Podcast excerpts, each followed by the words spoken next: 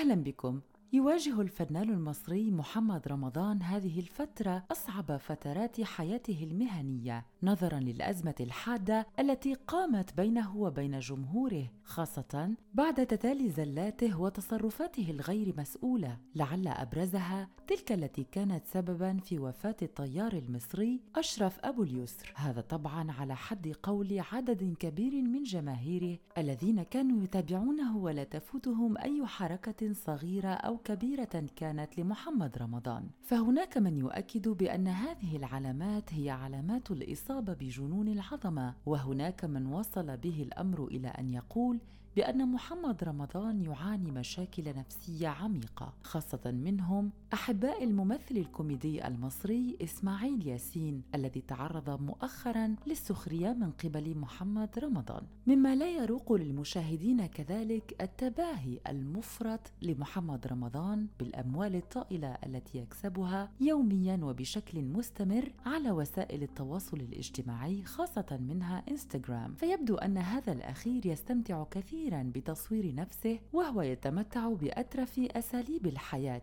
أموال ملقاة هنا وهناك على حافة مسبحه الفخم مجوهرات باهظة الثمن وغيرها من التفاصيل المستفزة للمشاهدين والمتابعين لمحمد رمضان الذين قالوا بأن هذا الأخير التهى عن تقديم مادة دسمة للمشاهدين بالتفاخر بما يملك وبرسم صورة له تحاكي تلك التي يتميز بها الأشخاص الأشد ترفا. شرفا وثراء في العالم. هذا على غرار تعمده استفزاز وتحقير بعض من الزملاء الذين كانوا ولا زالوا رافضين جملة وتفصيلا وجود محمد رمضان واكتساحه للساحة الفنية في مصر بهذه الطريقة. ولا يمكن أن ننسى ذكر تلك المجموعة التي تسمى ضد محمد رمضان التي ظهرت منذ فترة على الفيسبوك والتي أصبحت تضم اعدادا كبيرة جدا من الأشخاص الذين لا يروق لهم أسلوب محمد رمضان في التعامل مع الزملاء والتعامل مع المشاهدين. ولعل أكثر تصرفات محمد رمضان إساءة كيفية تعاطيه مع قضية أشرف أبو اليسر. ذلك الطيار الذي سمح له يوما ما أن يلتقط صورة سيلفي معه في الطائرة أثناء قيادته لها طبعا والذي حرم من مواصلة العمل بسبب هذا التصرف. ولكن ما زاد الأمر سوءا هو عدم تفاعل محمد رمضان بشكل إيجابي مع ما حصل لهذا الطيار. فقد تجاهل الممثل تماما الوضعية الصعبة التي أصبح يعيشها أشرف أبو اليوس بعد فقدانه لعمله. مما تسبب له في أزمة صحية حادة جدا انتهت مع الأسف بوفاته. في حلقة اليوم من بودكاست في عشرين دقيقة سوف نحدثكم عن هذه الأزمة العميقة التي جمعت بين الممثل المصري محمد رمضان من ناحية والكابتن الطيار أشرف أبو اليسر من ناحية أخرى. هذا الأخير كان قد توفي منذ أسبوع تقريبا على إثر وعكة صحية حادة. هناك من أقاربه من قال بأن محمد رمضان كان السبب فيها وكان أشرف أبو اليسر قد تعرض لأزمة قلبية تسببت في احتجازه داخل الرعاية المركزة لمدة فاقت الشهر وكان ذلك بسبب الضغوط التي تعرض لها خلال الفترة الماضية والتي أثرت على صحته خاصة وأنه كان يتابع تطور قضيته أو قضية التعويض مع محمد رمضان. وكان محامي الطيار المصري الراحل أشرف أبو اليوس والذي يدعى مجدي حلمي قال بأن الطيار قد تعرض لأزمة صحية حادة على إثر ما صدر عن محمد رمضان من استفزازات عبر فيديوهات نشرها على وسائل تواصله الاجتماعية. وأشار إلى أن الطيار الراحل كان قد دخل في حالة اكتئاب حاد قبل وفاته. وأما عن تفاصيل مصير الحكم الذي حصل عليه قبل أيام من الوفاة قال مجدي حلمي المحامي بأنه من الواجب على الفنان محمد رمضان النفاذ وأنه من حق الورثة بعد وفاة أبيهم الحصول على التعويض اللازم الذي وصل قيمته إلى 6 ملايين جنيه مصري. ومن جانبها عبرت عبير المستكاوي وهي شقيقة زوجة الطيار أشرف أبو اليسر عبر كتابتها لنعي مؤثر عبر صفحاتها على وسائل التواصل الاجتماعي وخاصة على الفيسبوك. تقول بأنها تنعي الطيار الراحل وتتهم الفنان محمد رمضان بأنه فعلا كان السبب وراء تفاقم أزمته الصحية مما أدى إلى فقدان حياته. ويذكر أن المحكمة الاقتصادية ألزمت الفنان محمد رمضان بدفع 6 ملايين جنيه تعويضا عن الأضرار المادية وخاصة المعنوية والأدبية للطيار الراحل. وحتى نفسر أكثر وعلى لسان الطيار في إحدى المقابلات الإذاعية قال بأن الفنان محمد رمضان لم يكشف له عن سبب دخوله لغرفة القيادة في الطائرة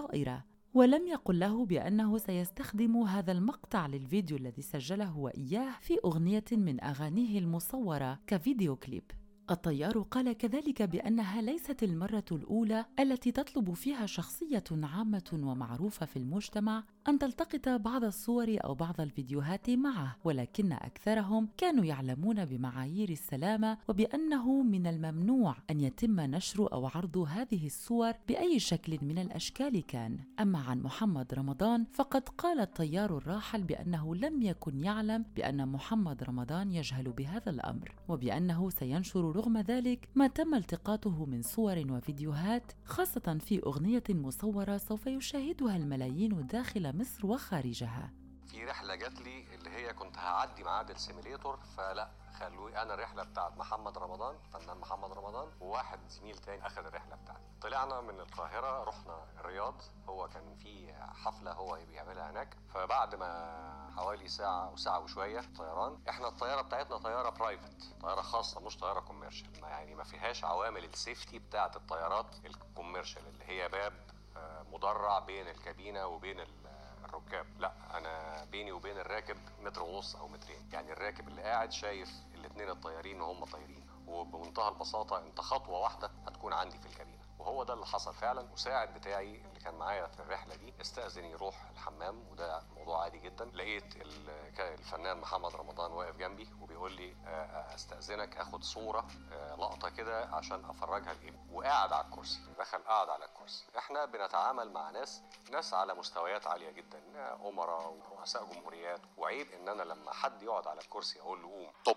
في آي بي مفيش حد من الناس دول اضطرني فيهم أقول له قوم ولا عيب. فأنت قعدت ماشي.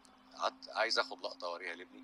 خد اللقطة واتفضل خلاص. بس أنا يعني حبيت إن أنا أوضح للفنان محمد رمضان عشان يفهمه. وأنا فهمت طالما هو داخل قعد من غير ما يقول لي أساسا إنه جاي. ده موضوع بالنسبة لنا كطيران ممنوع حد يخش يقعد في الكابين فأوكي خلاص. أنت هتاخد اللقطة اللي انت عايزها تمام؟ بس من فضلك ما, فيش إيه ما تلمسش حاجة من قال لي طيب ممكن أحط ايديا على ال butterfly بتاع قلت له حط ما هو الطيارة كلها controlled locked معايا أساسا أنا كابتني في أنا كابتن في مكاني والطيارة كلها under control automatic pilot locked فتحط إيدك ما تحطش إيدك. ده لن يؤثر في ال safety بتاعي وبتاع طيارتي ولا واحد في المليون. وأنا كل اللي بفكر فيه أو بك يعني أنا جوايا زي اي شخصية من الشخصيات اللي بتطلع معانا في الطيارة بتطلع بتاخد صورة كتذكار ليها. مش ان هي صورة علشان تنزل في ميديا أو تنزل في video clip أو كلام من ده لأن ده طبعا ده ألف ب إن ممنوع حد يخش ال cabin ممنوع حد يخش ال cabin فأنا طبعا فوجئت جدا.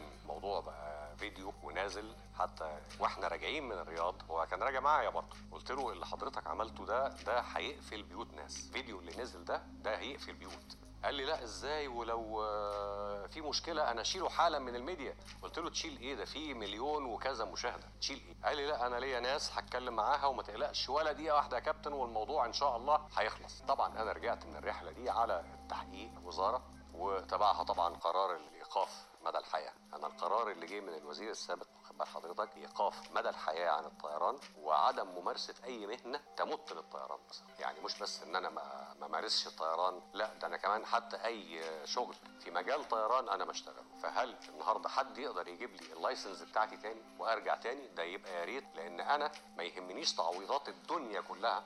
تمام؟ على قد ما أنا كان فاضل لي في تاريخي فاضل لي ثلاث سنين ونص أتمنى كنت أخلصهم وأطلع بتكريم مش أطلع بإيقاف بعد تاريخي ده كله. إن أنا عمري ما كنت أتخيل عمري عمري في حياتي ما كان يجي على بالي ولا واحد في المليون إنه ممكن يعمل كده.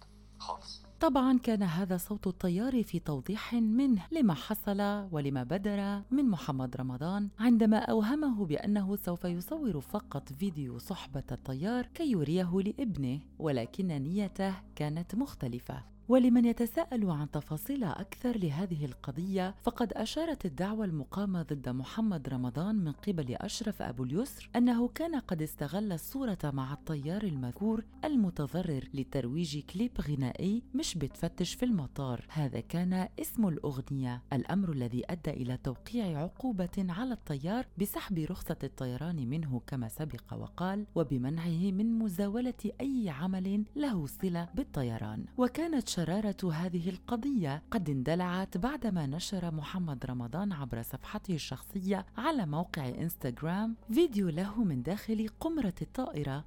المتجهة من القاهرة إلى الرياض ليشاركهم تجربته الأولى في قيادة الطائرات. هذا طبعا ما جاء على لسان محمد رمضان في الجزء الأول من الفيديو والذي لم يتسنى لأشرف أبو اليسر الكابتن الطيار أن يشاهده أو أن يعلم بوجوده بالمرة. إثر ذلك دخل محمد رمضان لقمرة القيادة وتلقى التعليمات من الكابتن أبو اليسر وظهر في خلفية الفيديو صوت شقيقه محمود وهو يقسم بالله أن محمد من يقود طائرة وليس الطيار الأصلي. وهذا طبعا مناف تماما لما حصل فعلا ولما كان قد تحدث عنه الطيار في أكثر من مناسبة حيث قال وكما سمعتم مستمعين بأنه قد وضع كل أزرار القمرة تحت وضعية الغلق أي أن محمد رمضان حتى وإن لمس أي زر لن يكون له القدرة على التحكم بالطائرة وحصل ما حصل بعد ذلك إلى أن تدهورت الأمور ووصلت إلى وفاة الطيار بعد تعرضه لأزمة معنوية حادة واكتئاب شديد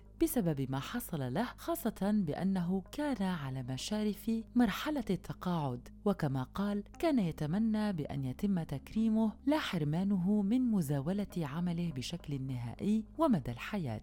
أطراف عديدة هي تلك التي تفاعلت مع قضية الطيار الكابتن الراحل أشرف أبو اليسر وتسعون بالمئة من المواقف كانت تقريبا ضد موقف محمد رمضان. نذكر منها موقف الإعلامي عمرو أديب الذي خصص جزءا كبيرا من حصته للحديث عن قضية الطيار الراحل متوعدا محمد رمضان وموجها له اتهامات عديدة قائلا بأنه في كل مرة يحدث أزمة كبيرة في الوسط الفني.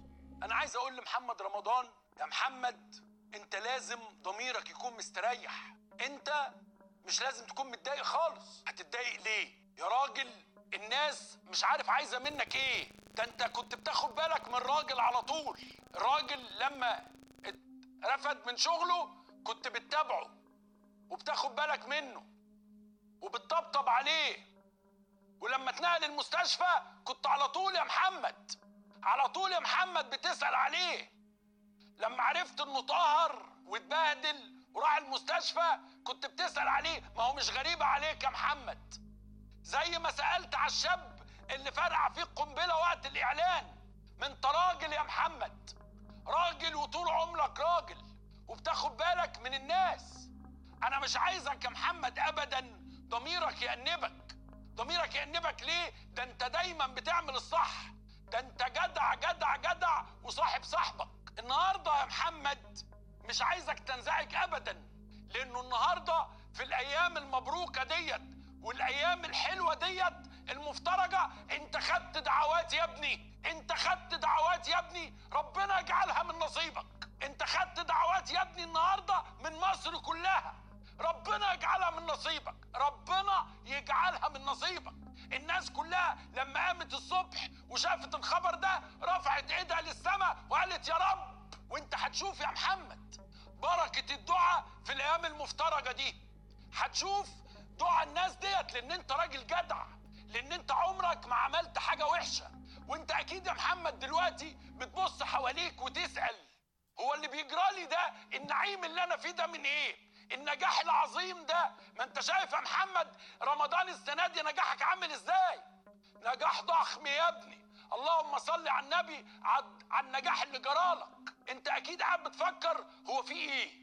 هو أنا بيجرى لي كده ليه؟ أما موقع القاهرة 24 مثلا فقد أفاد بأن المحامي المصري سمير صبري قد تقدم ببلاغ عاجل للنائب العام ضد الفنان محمد رمضان واتهمه فيه بتعمد قتل الطيار أشرف أبو اليسر معنويا. وقد جاء في هذا البلاغ بأن محمد رمضان يتعمد وبأسلوب فج إهانة الجميع معتقدا أنه الفنان رقم واحد كما يقول هو. وقد تناسى أنه لا يمكن تصنيفه فنانا لأن الفن رسالة.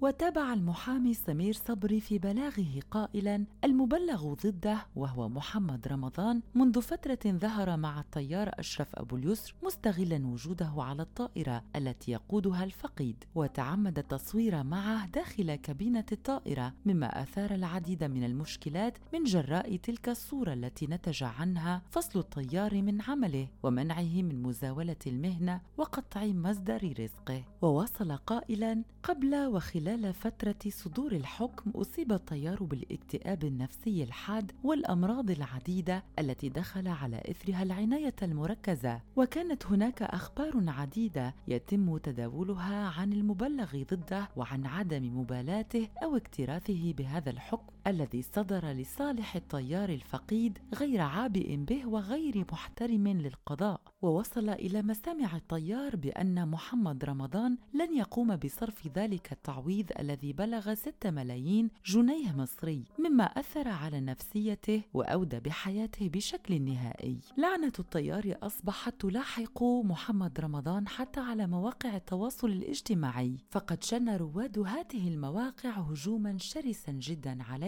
خاصة بوضع تعليقاتهم أسفل تلك التدوينة التي قام بها محمد رمضان لنعي أشرف أبو اليسر. مما جعل محمد رمضان يقوم بإغلاق التعليقات على منشوره على حسابيه بموقعي فيسبوك وإنستغرام نظرا لشراسة كل التعليقات التي جاءت أسفل هذه التدوينة هناك إعلامي جاء في صف محمد رمضان بتعليق إيجابي وهو يوسف الحسيني الذي علق على أزمة الفنان مع الطيار الراحل أشرف أبو اليوس قائلا في شد وسلخ جامد للفنان محمد رمضان وقال أنا أختلف معه كثيرا في أشياء وأتفق معه في أشياء أخرى وأضاف قائلا أنا أعتقد أن محمد رمضان شخص مصري طيب وبسيط وكلنا نصيب ونخطئ وليس هناك أي داع أن يقرر بعضنا منح صكوك الغفران أو لا. وأشار قائلا محمد طيب وليس هناك أي داع للشد عليه لأنه ابن بلد ومصري محترم وفنان ومن الممكن أن يصلح ما قام به.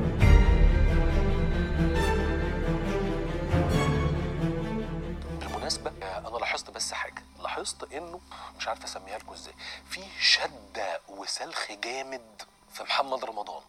حلو؟ أنا زيي زي ناس كتير تختلف مع محمد رمضان في حاجات وزي زي ناس كتير برضو تتفق مع محمد رمضان في حاجات. طيب السؤال هو هل موسى زيه زي المسلسلات اللي فاتت؟ لا. الحقيقة لا. يمكن رمضان ما بعدش كتير بس بعد. وده في حد ذاته هيتحسب له ده واحد. اتنين موسى فيها تركيبة مختلفة وأداء رمضان أصبح بيختلف عن المواسم الرمضانية اللي فاتت ودي حاجة تتحسب له. أنا بقول الكلام ده على خلفية اللي حصل النهاردة. أنتوا عارفين إنه كابتن طيار توفى الله الله يرحمه يا رب ويجعل مثواه الجنة ويصبر عيلته طبعا. وعارف إنه الموضوع بتاع القضية آثار الكثير من المشاكل بل والزوابع. ويمكن كلام المذيع اللي بيتكلم دلوقتي اسمه يوسف الحسيني ما هو إلا كلام من قلبي الحقيقة ولرأب صدوع. أنا أعتقد إنه محمد رمضان شخص طيب مصري طيب عادي جدا. وكلنا دون استثناء نصيب ونخطئ. كلنا اخطأ